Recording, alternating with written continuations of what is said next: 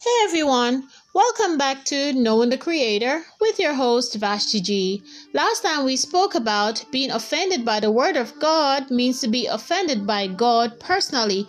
Today we will speak about children, but before we do so, we would like to introduce two special guests in our midst. We have Yessie G. Hi. We have Lily G. Hi.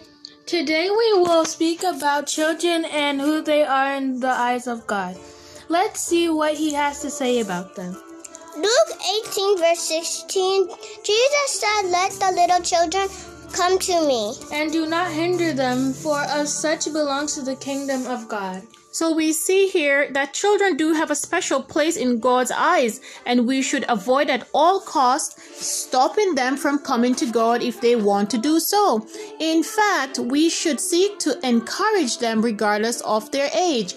Matthew 18 verse 6 says, If anyone causes one of these little ones to believe who believe in me to stumble or sin, it would be better for him to have a large millstone fastened around his neck and to be drowned in the depths of the sea. So we see here in offending a child of God, we are putting ourselves in great condemnation concerning the great Creator, God Almighty. We must love and encourage children to be God's best. We look at Psalms 127, verse 3, it says, Children are an heritage from the Lord. Amen. And the fruit of the womb is his reward. Amen. So children are an heritage from the Lord. The fruit of the womb is a reward to us. Just to be able to bear children, that's what God gives us as a reward, as a gift. Amen.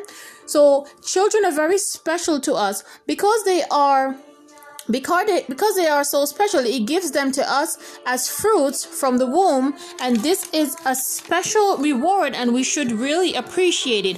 On the flip side of the, that however we can look at proverbs 22 verse 15 it says foolishness is bound in the heart of a child. The rod of correction will remove it far from him. So we see here while we should love encourage and promote children to be god's best god expects us to also discipline the child child when it becomes necessary to do so, right? It's also here in His Word. So remember, children are God's gift to us, and we must take care of them the best way we know how to.